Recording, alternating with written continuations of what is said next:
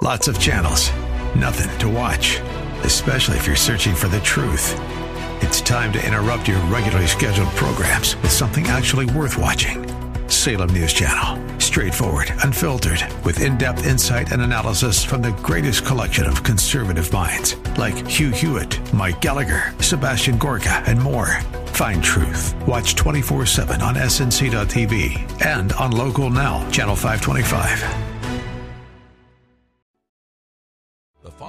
Program is sponsored by Rosenthal Wealth Management.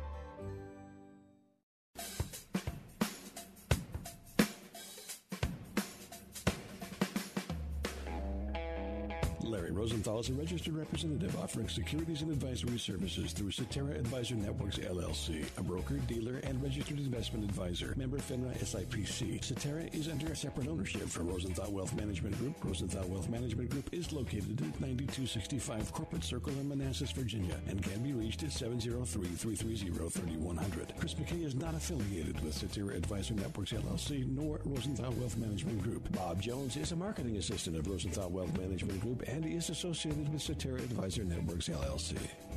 It is time now for Making Money Sense with Larry Rosenthal.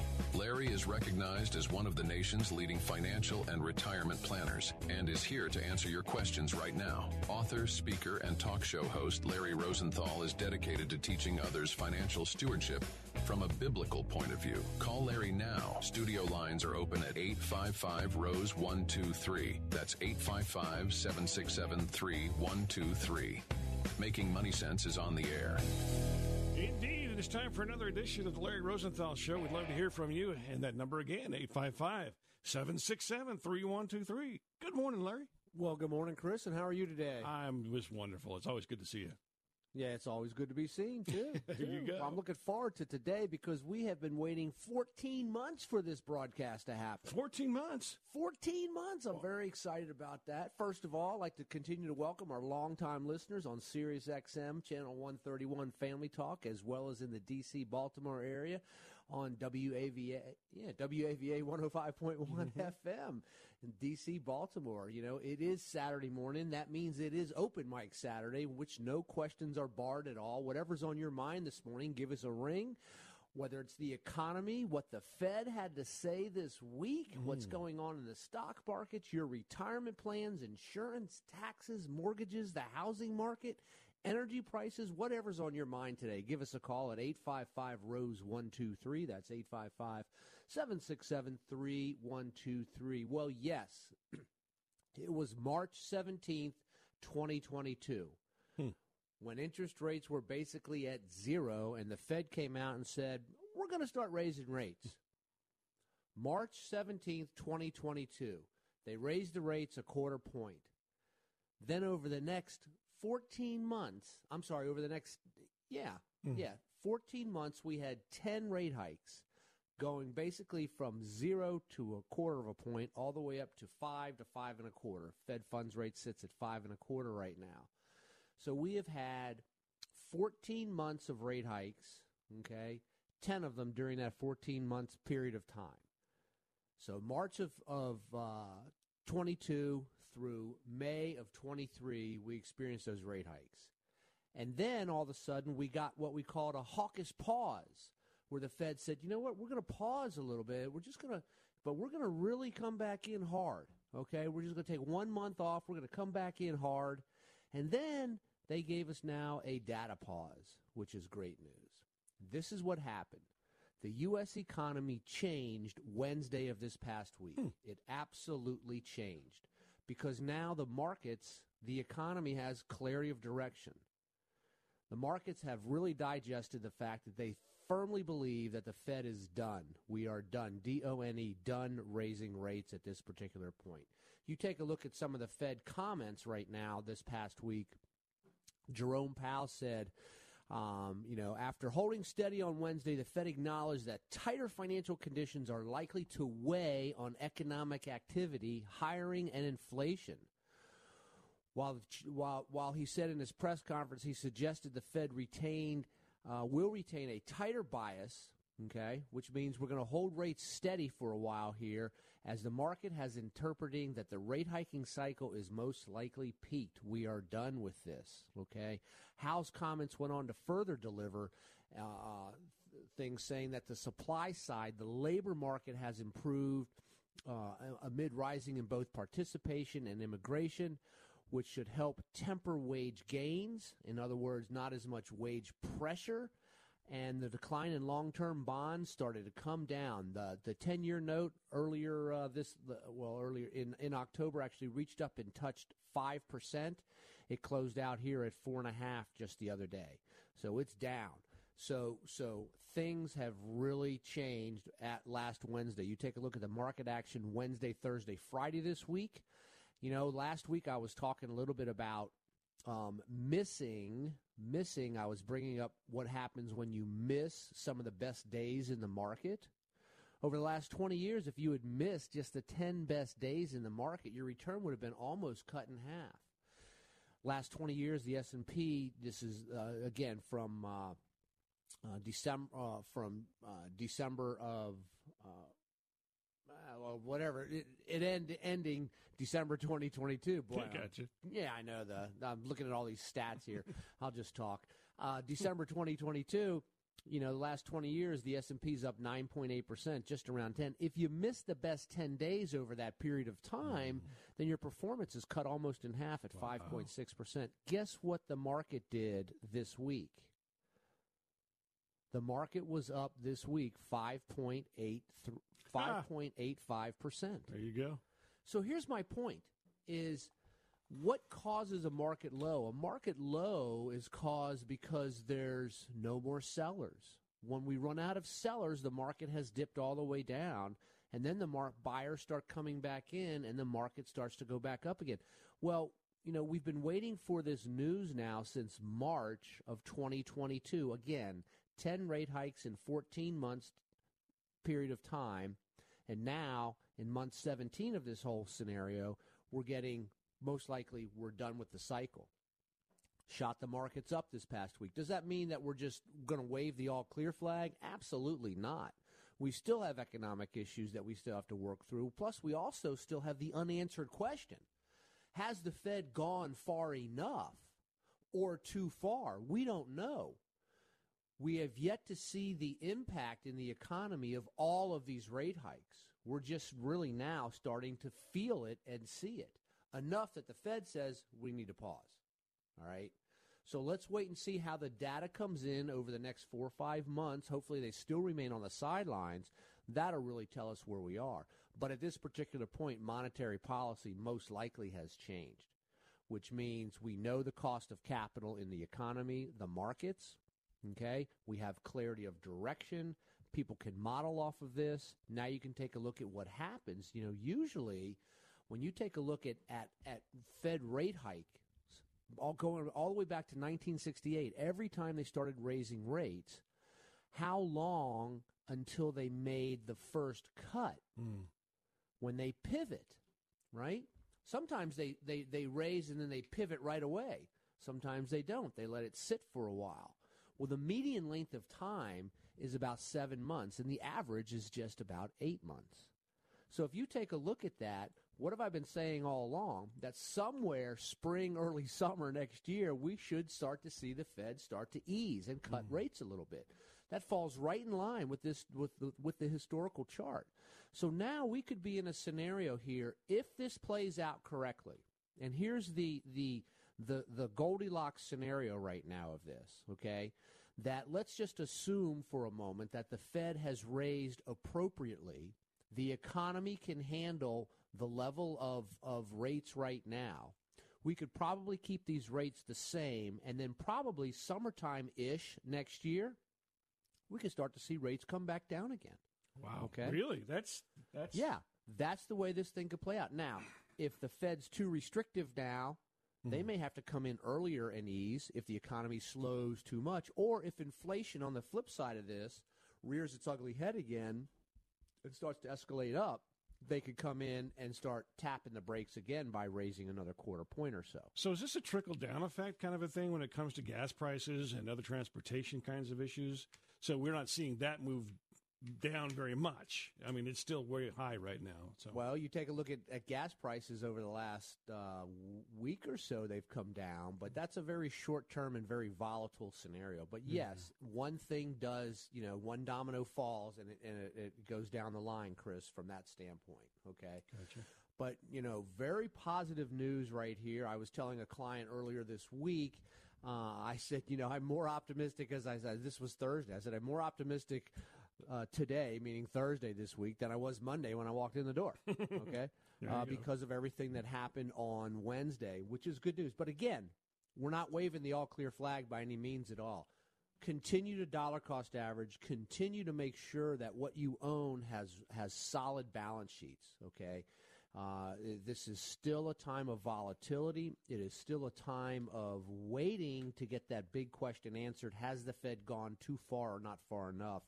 Data will point that out over the coming months right now. But from, from the standpoint right here, it looks like the markets are pretty happy with this.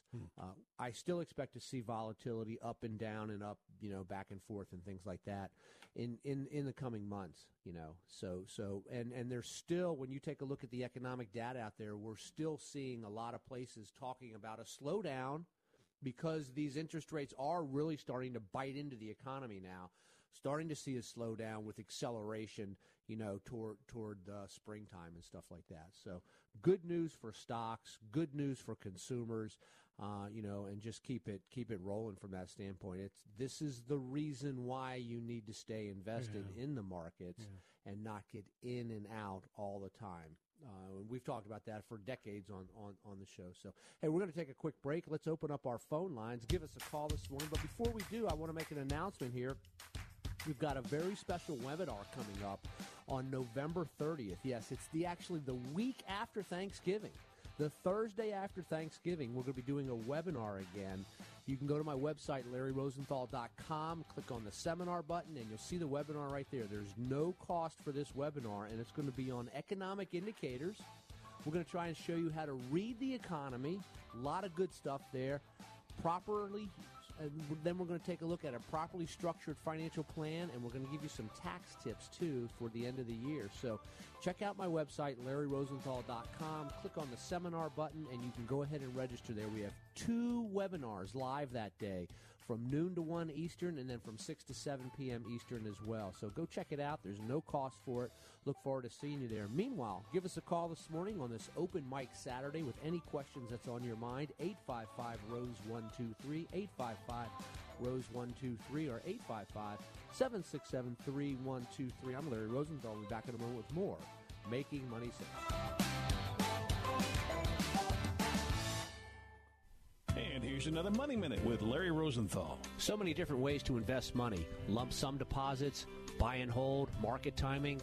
How about dollar cost averaging? Put the same amount of money into the same investment at every interval, whether it's monthly, quarterly, annually, whatever it may be. This gives you the greatest opportunity to get the average price over the long term of the investment because one of the secrets to creating wealth is the acquisition of shares. You want to keep buying more and more shares over time. On the flip side, when you're in your retirement years and you want to distribute dollars to yourself for income, do the same thing in reverse. Dollar cost average out during your retirement years.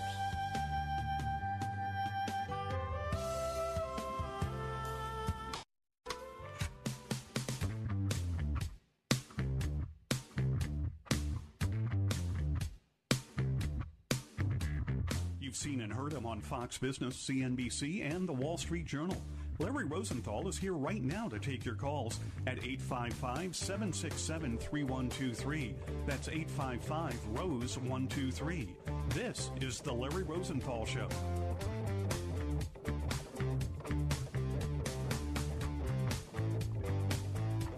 Welcome back to the Larry Rosenthal Show, 855 767 3123 is that fit phone number to call. That's 855 Rose 123.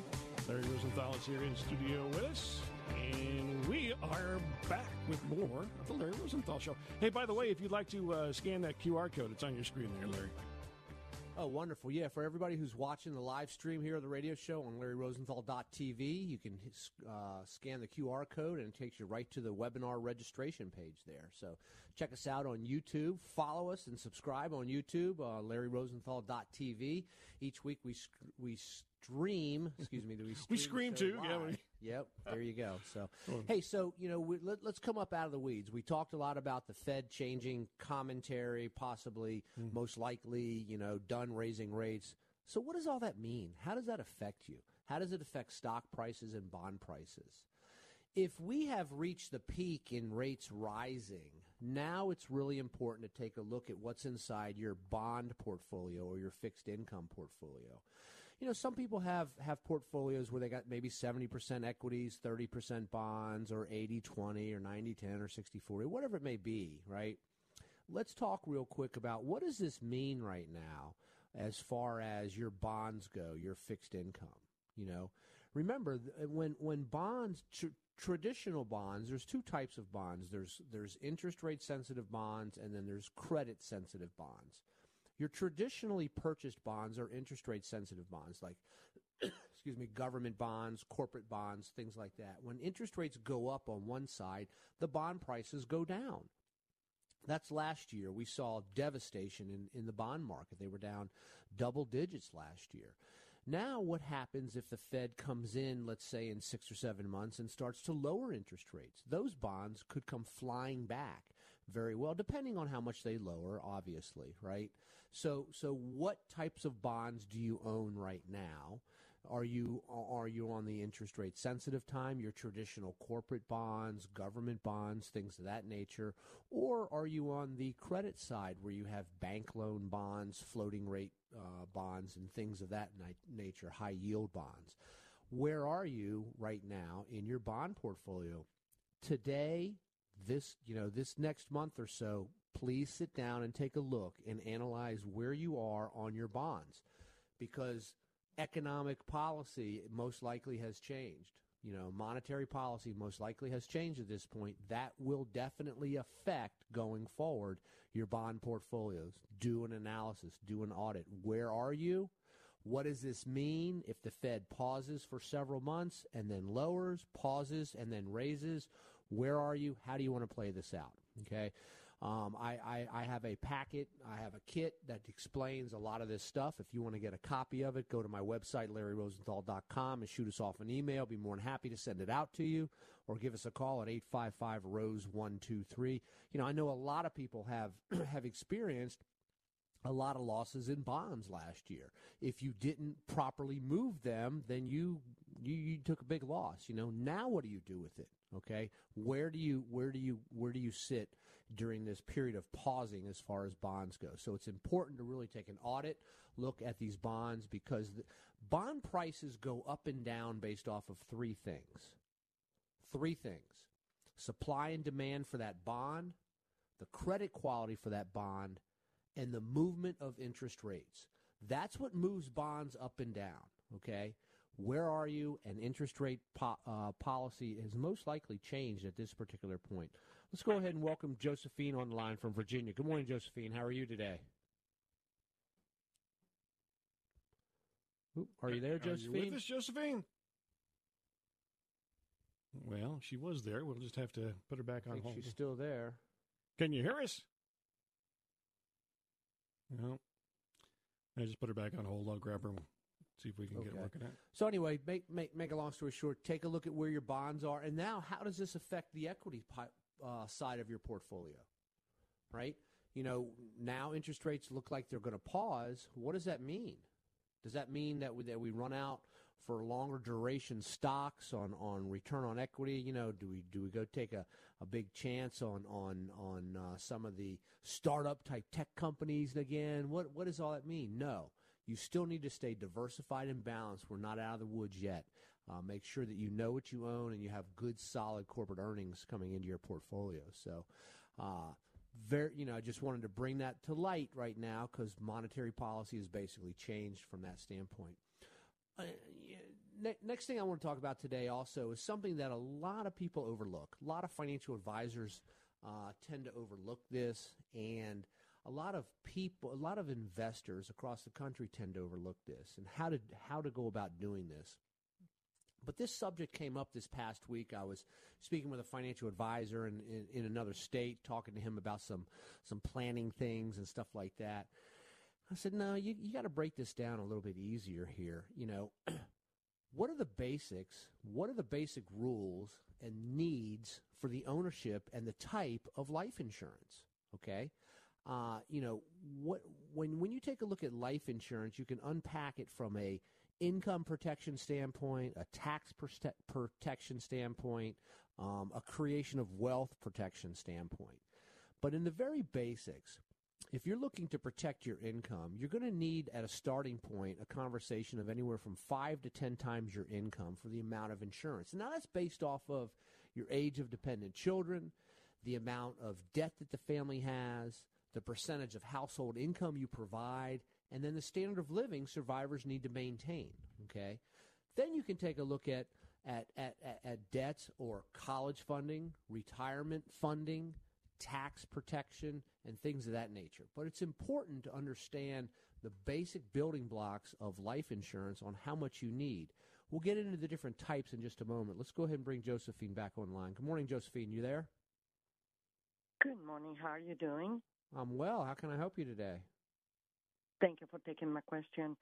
Um, my son is getting married. I was I'm in need of cash, so I was wondering two questions: Is the money I have in the Roth producing any interest, and is it wise to get a couple of thousand out of there? There is no other way I can get cash because of my salary. So, um, there, there, there's a few things here. First of all, I'm not a big fan of borrowing against retirement dollars. That's what it's there for, okay? But mm-hmm. the rules around a Roth IRA are the principal you can always pull out tax free. Yeah. Even if you're mm-hmm. under 59 and a half, it doesn't matter. It's just the earnings on it that need to stay there for 5 years or to 59 and a half, whichever's longer, okay? So those are the rules from that standpoint. Um, now 64.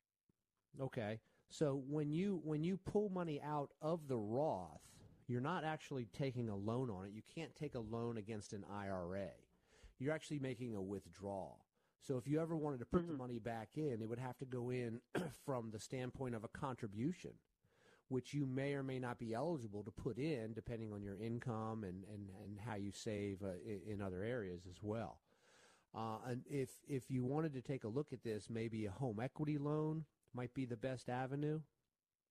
Um, the okay. uh, or possibly from your existing employer's plan. Uh, but again, I'm not mm-hmm. a big mm-hmm. fan of of uh, borrowing from the markets, okay? Because that when the markets go up, you lose the opportunity cost on that. So I would take a look at at home equity also there, okay? Got um, it. Okay. Yep. Okay. If you like Josephine, okay. I, will be happy. We we can send you out our financial planning toolkit That'll give you a quick way that you can list out your, your assets, liabilities, and we can have an advisor uh, reach out to you and sort of give you some other ideas and alternatives as far as finding some dollars for, for your son's wedding, okay? That'd be great. Thank you so much for Yeah, I'll put you on a quick hold, and, and Josh will get some information from you, and we'll send that form out to you. Appreciate the phone call. You're listening to Making Money Sense. Give us a ring at 855 Rose 123. That's 855 767 3123 with any questions at all on your mind today. We were talking a little bit about how do you program the amount of life insurance you need. I gave some stats on that, and now it takes a look at a couple different types the insurance industry, okay, believe it or not, has done an amazing job over the years of confusing people on life insurance. They got, you know, this type of a product and that type of a product. And there's two categories basically, okay? There's permanent insurance or insurance that builds cash value or equity. And then there's term insurance. The, the, the objective of term insurance is to buy a large amount of insurance for a small amount of money for a period of time. Okay? You know, and, and what a lot of people aren't aware about in the term insurance world now, you can go out and get a 30 year term policy. Huh. where that price stays the same for the next 30 years. You want to get that while you're young, Now, don't you? yeah. Now, depending on your age, you know, you're not going to give a give it to a 70 year old, right? Obviously, okay. But but you know, in 40s, 50s, things like that, you can go get get 20, 30 year term policies. Hmm. The other side of the coin is your permanent policies, and they have whole life, they have um, universal life, variable life, all different types of insurance policies that are available out there. So know what you're getting into that type of a policy, but but but when you take a look at, at programming your, your life insurance needs, take a look at what you you're offered with your group insurance, take a look at what you're offered, and, and then supplement that with your own private and, and personal. And remember, if you change employers, you might have to change your group insurance. It might go away, might be more, might be less, or the employer, if you stay there, might change it on you. So well, isn't that something you got to remember too, right? When you're changing employment, if you got a 401k, do you just leave it there, or do you roll it? What do you do? Well, that's a different question, Chris. When when you leave your current employer, you know you have choices. You can leave the money where it is. You can pull it out and pay tax and penalty, possibly. You can roll it to an IRA. You can convert it to a Roth. You can do do different things with it. Yeah. Most of the time, it's advantageous for people to to take a look at rolling it to their own IRA. Um, most of the time, you can invest in mainly what's inside your old employer's plan, but now you you have a little bit more control. You have the ability maybe to get some different types of product vehicles, uh, different strategies that your employer may not offer from that standpoint, and your employer may charge you some fees since you're not there anymore. You know. Oh, I didn't So- know that. That's yeah, so take take a look at all that kind of stuff Wow. uh, from that standpoint, you know. But but at the end of the day, too, this also goes to the bigger question, you know, and this is something that we see often. I, are all of your investments, and let's tie in your insurance programs today too. We were talking about that earlier. Are they all pulling in the same direction for your goals? You know, we, we see this a lot. I was I, I, again I was speaking with this with this uh, advisor in, in another state this this past week. I was helping him out a little bit on some things, and I was explaining to him, you know, you're not looking at all of your clients' assets to make sure that everything's pulling in the same direction for your clients' goals and objectives. Your client has money over here and over there and with you and all that, and that's fine. Okay, the client chooses to do that, but nobody's quarterbacking, making sure that it's all going in the right direction. Everybody's got their own little pile, but it's all invested in the same type of stuff. Mm-hmm. Okay? So you're lacking diversification, you're lacking tax allocation strategies, product diversification as well. You got to coordinate all that, and that's where that goes into a financial plan for for. So I was trying to explain to him, you know, you want to look at at quarterbacking all these things, and and that's another thing too. You know, again, I'm really big on whenever we have tax changes or monetary changes or fiscal changes in the economy, or or you know something spikes with energy or inflation or whatever it is. That's when you stop and you take a look at your holdings. And right now we are in that intersection of change with this pause from the Fed. Okay, you know we we, we are right there. Look at everything. Do an analysis. Yeah, it's not quite the end of the year, but make it the end of the year and do a review. Check it out. Talk to your advisor. Understand what you own. What does it mean? The the positions you've owned in your portfolio for the last 17 months may not be the correct ones that you need to own for the next 8 or 9. Yeah.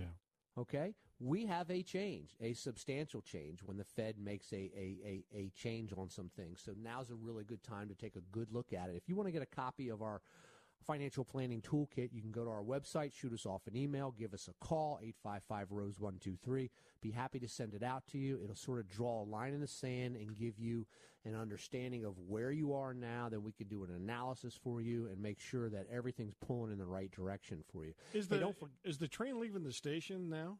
I mean, so you need to get on it, or I hope so. I hope so. I but mean, you know what I no, mean, right? I'm not. I'm not there. I'm not saying that, Chris. Okay, I'm not saying that. But it's uh, getting filled with fuel. How's that sound? okay, good enough. Okay, it's getting filled with fuel, and uh, you need to take a look at where your where your holdings are right now for sure. Mm-hmm. We were actually in our office this past week.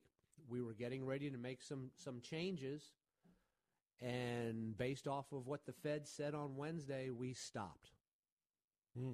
I said, nope, nope, pause this. not Let's yet. wait for a few days here and get some um, uh, assurance or whatever you want to call More it. More information, I guess. Good. Conviction on it. Yep, exactly. So so things have changed. So for the better. Great news, fabulous news. Absolutely.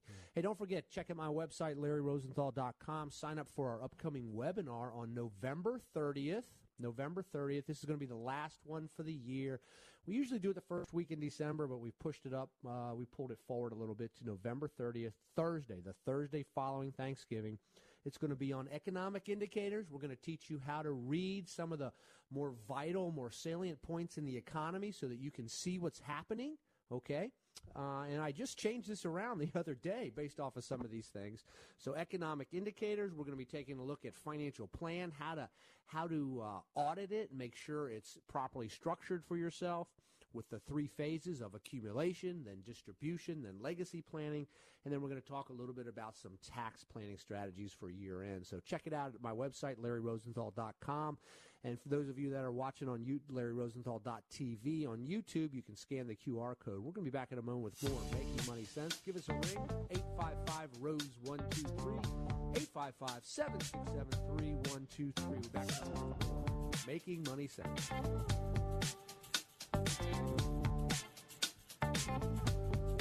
You are listening to Making Money Sense live with Larry Rosenthal. Phone lines are open for your retirement and financial planning questions at 855 Rose 123. That's 855 767 3123. More Making Money Sense in a moment.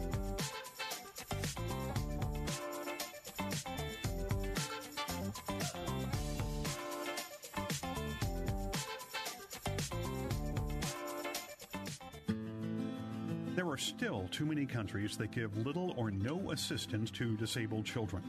In third world nations, these children could be left alone while parents try to eke out a living. About 10 years ago, residents of Prince William and Fauquier counties in Virginia formed Children with Disabilities Fund International. It focuses on the needs of disabled children. CDFI's current work in Jamaica and Kenya supports about 300 disabled children and their families. For some of these children, they're getting the care they need for the first time in their lives. CDFI recently began an individual child sponsorship program in an effort to better meet the needs of these disabled children. To choose your child to sponsor, go to thecdfi.org. That's thecdfi.org. Your gift will help transform not only a disabled child's life, but the lives of their parents and of the surrounding community. Go to thecdfi.org. Make a difference. Go to thecdfi.org.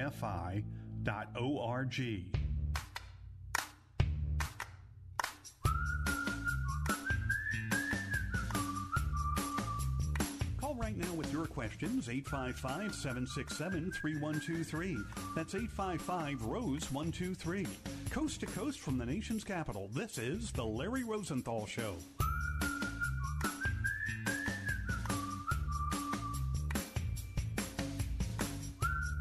Welcome back to the Larry Rosenthal Show, 855 767 3123. We've got some lines available for you. I'd love to hear from you. 855 Rose 123, Larry. Sure. So, so want to talk? Yeah, I'm just all Yes. tongue tied this morning, Chris, aren't I? So it's all good.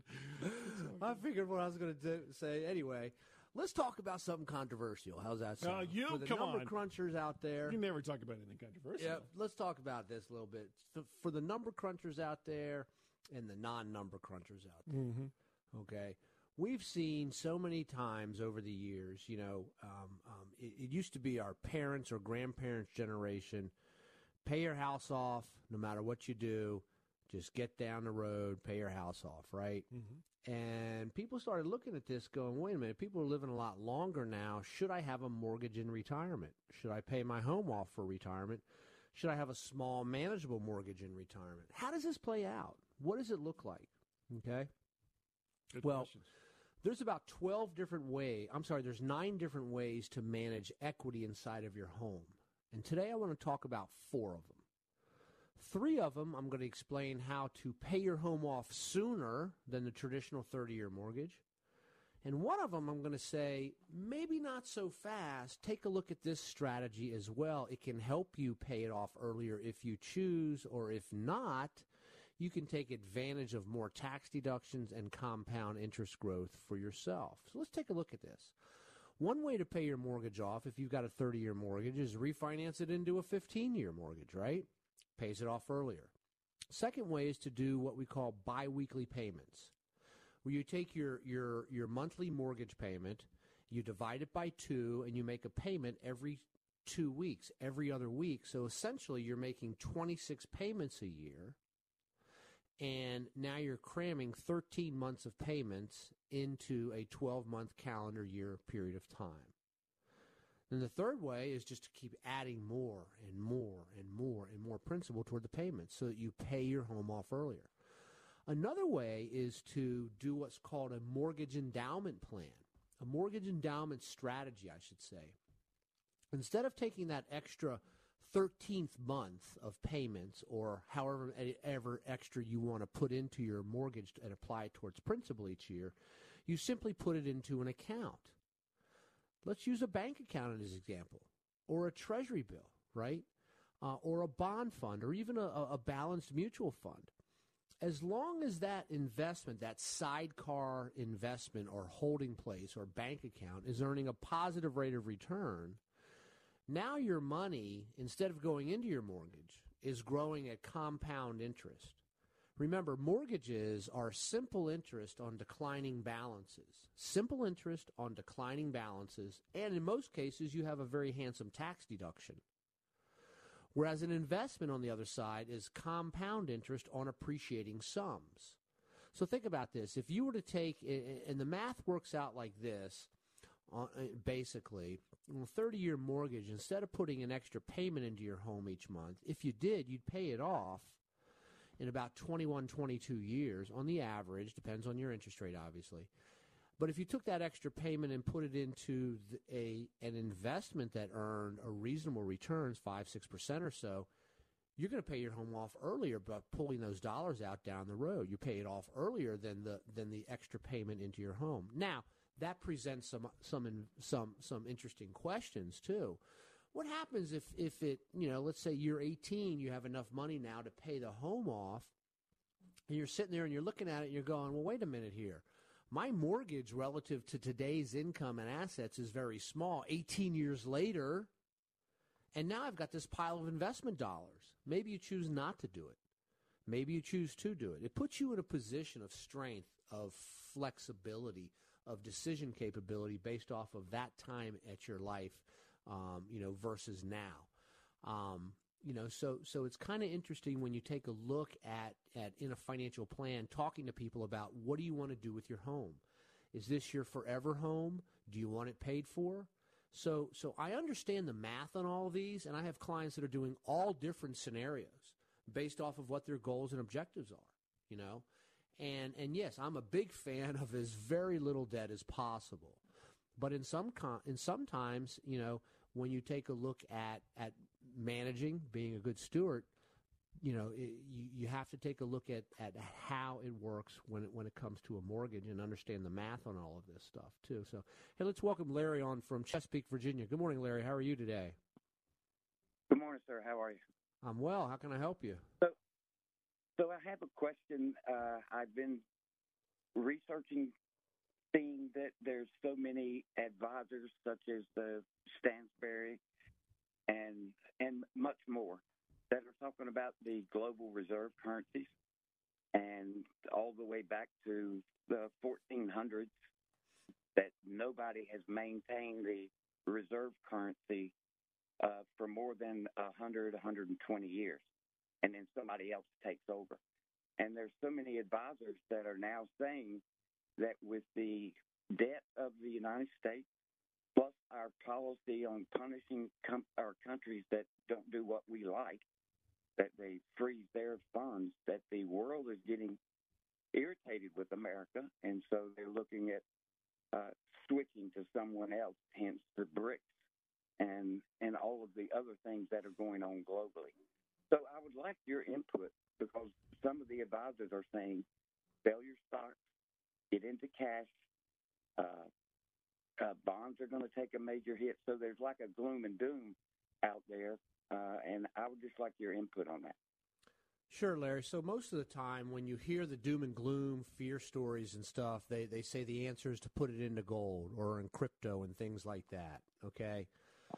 So we can go down that road. We can go down the road of of world reserve currency as well. So so let's take a look at at what's the most popular solution for this, which is cash and gold, right? So if if you sell your your assets and you put it into gold, you can't take a gold bar down to the store and buy groceries with it, right? You can't do it. You got to turn it back into cash because that's what they accept.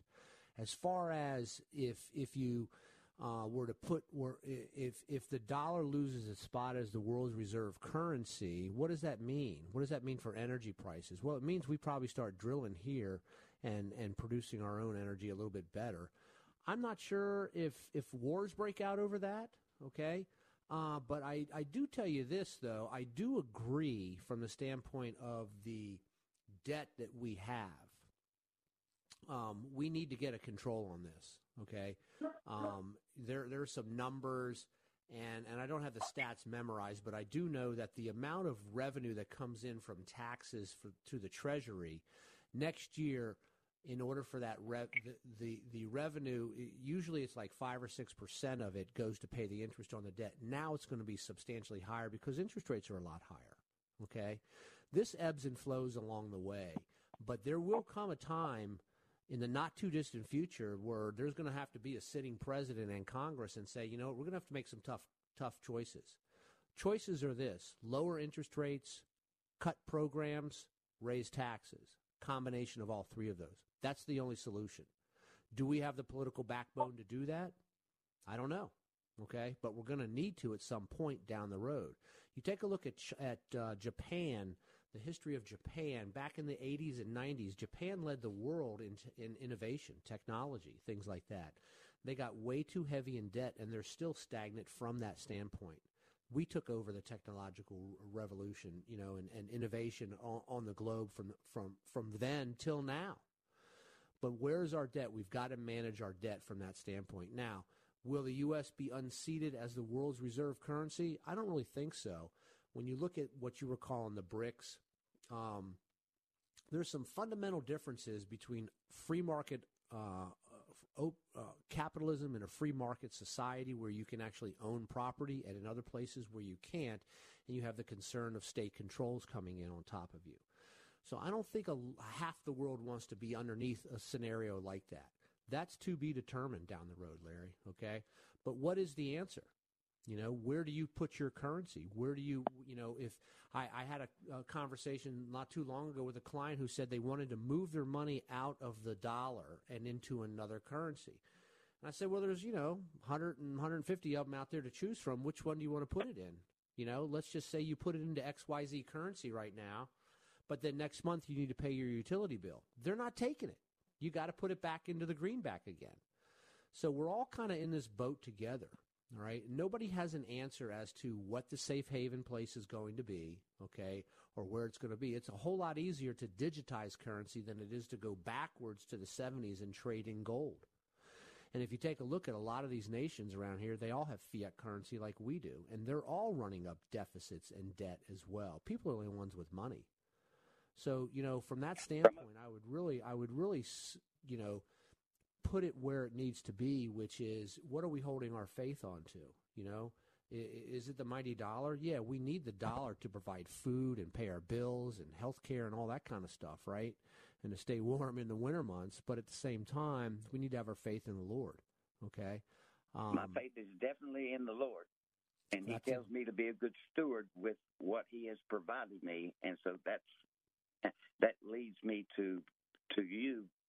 Uh, and I also, Rob uh, Holtzcroft is my financial advisor with Rosenthal. So, oh, good. Uh, he's probably going to say, "Why did you call me?" But anyway, nope. he's a great the, um, guy. Yeah, he's great, great yeah, advisor. We like so Rob. My, really my, my, my, my question then, Larry. I, I understand where you're coming from.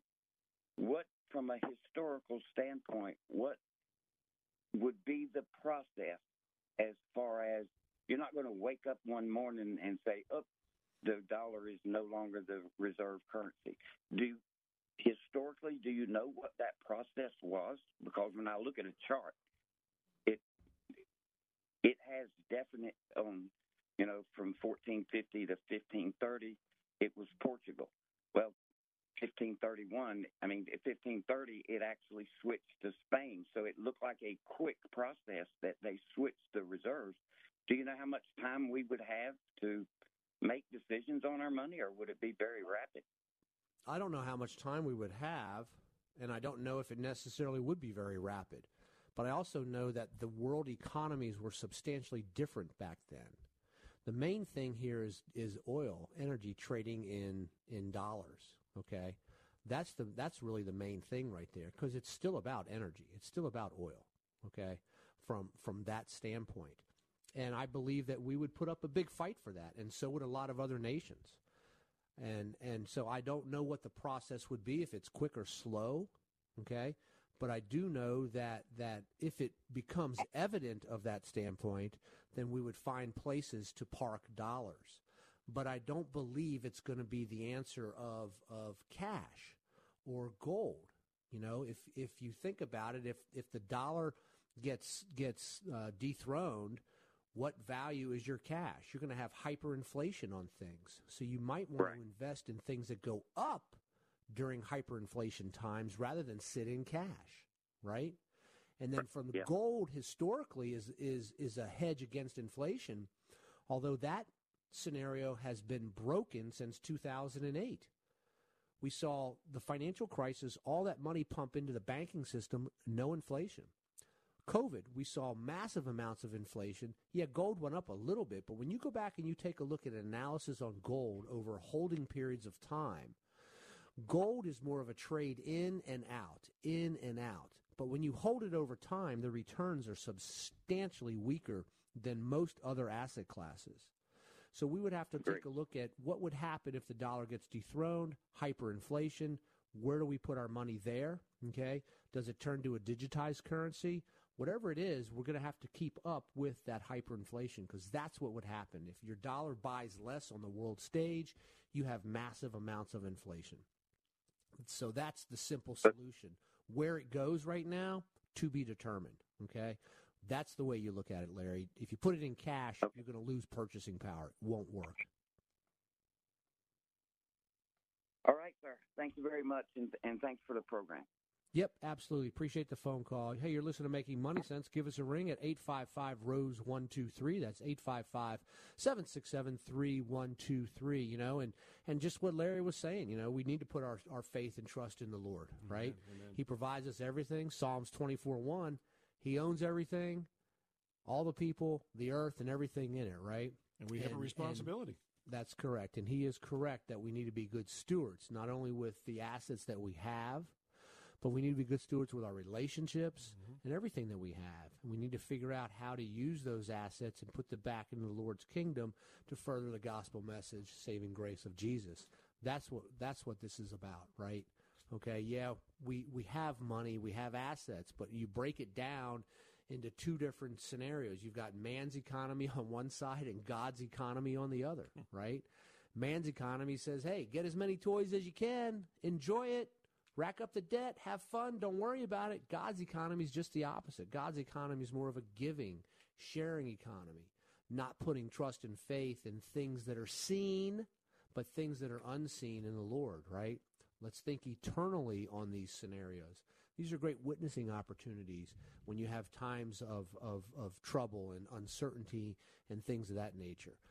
Keep our faith faith in the Lord, not the not not anybody. Put, put, put, it that way. You know? So mm-hmm. so I, lo- I love the way he's thinking from from that standpoint. Yeah. Hey, well, I see we got to take a quick break here. Don't forget to go check out our website larryrosenthal.com. Sign up for our upcoming webinar on November 30th. Two sessions 12 to 1 Eastern and then 6 to 7 p.m. Eastern. It's going to be uh, on leading economic indicators. So we want to try and share with you all some of the research that we look at and how things work so you can see what's going on in the economy and the markets. And then we're going to uh, un- unpack a financial plan and give some tax tips. So give us a ring at 855 Rose 123. We're back in a moment with more Making Money Sense.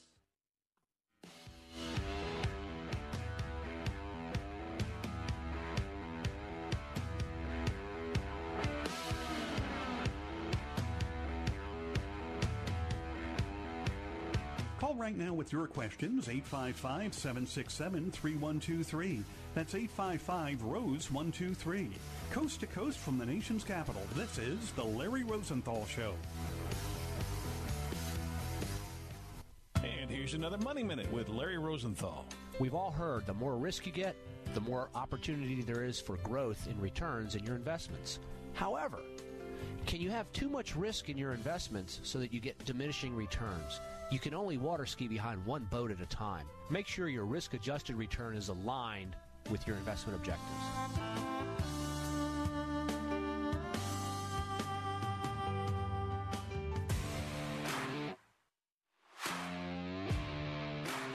You've seen and heard him on Fox Business, CNBC, and the Wall Street Journal.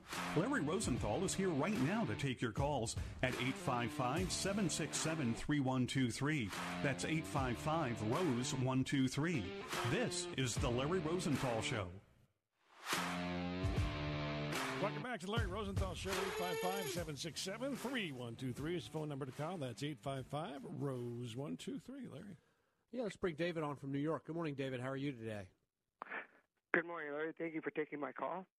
Sure, I I have a you, question here. Um, we had a large amount of money in our savings account over the last few years. So recently in May, we opened up two CDs at four and a half percent for a 13 month term. Uh, then recent last week of this week, our local bank offered a savings account at five percent for uh, 12 month guarantee. Was that a smart move to take it out of our savings account? And we really didn't feel comfortable putting it back into the market. Well, did you did you? Yeah, I mean, i there was no penalty to p- move it out. Of, was it in a savings account first or a CD first? Uh, savings account, all all in the savings account. Yeah, no, there's nothing wrong with that. You know, if you're if if this is bank money and it's allocated for based off of your plan and objectives to stay in the bank, safe, conservative, you know, liquid, that type of thing. The only thing you did was take away a little liquidity by locking it into a CD. But there's nothing wrong with doing that, especially if rates start to come down and you're sitting at a 5% CD and then rates all of a sudden start coming down to, to four and three quarters, four and a half on CD offers in the future, you're going to be ahead of the curve. So when rates peak, that's the time when you want to go long in locking up your your your CDs um, and and bonds and things like that. Because then as rates start to fall down, you're still sitting there at a higher per, uh, performance number. That's all. So I think it was a good move, David. Well, according to my financial advisor, he was thinking that we should put it right back in the market because he thinks, you know, in the next six months it's going to go. But I, we thought that this was a guarantee for, you know, at least 12 months. We thought that was a smart move, and otherwise he didn't think it was to do it that way. So I, I think it was. Well, David, now that's a different question. Okay, that's a different question. I, I prefaced this with my answer when I said if this is bank type money, then that's a great move. But if this was money that once came out of the market and it's designed to go into the market for long term growth, then you know you you may want to have uh, put a little bit back in because we're still below. You know, we're still 10, 12 percent below market highs. Do you see what I mean? So, so here's right. Now, here's, th- th- this was liquid money in the account. We, we it was just sitting in our savings account. It wasn't nothing to do in in the market itself. Oh well, Uh, then so no, perfectly just, fine. Yeah. So think about this. Okay, You know, okay. I, I want I want you to have I want you to have money in the bank, three to six months of living expenses, in a in a place that we would call cash or cash equivalents, checking, savings, money markets, CDs, treasury bills. Okay, those are cash and cash equivalents. Those are safe, guaranteed. They're not going anywhere, right? Okay. Mm-hmm. Now, if you have too much money, excess money. Let's suppose your your expenses are five grand a month. You got thirty grand between the bank and treasury bills in whatever CDs or whatever it may be, but you have a hundred grand sitting there. You've got too much money earning too little rates of return.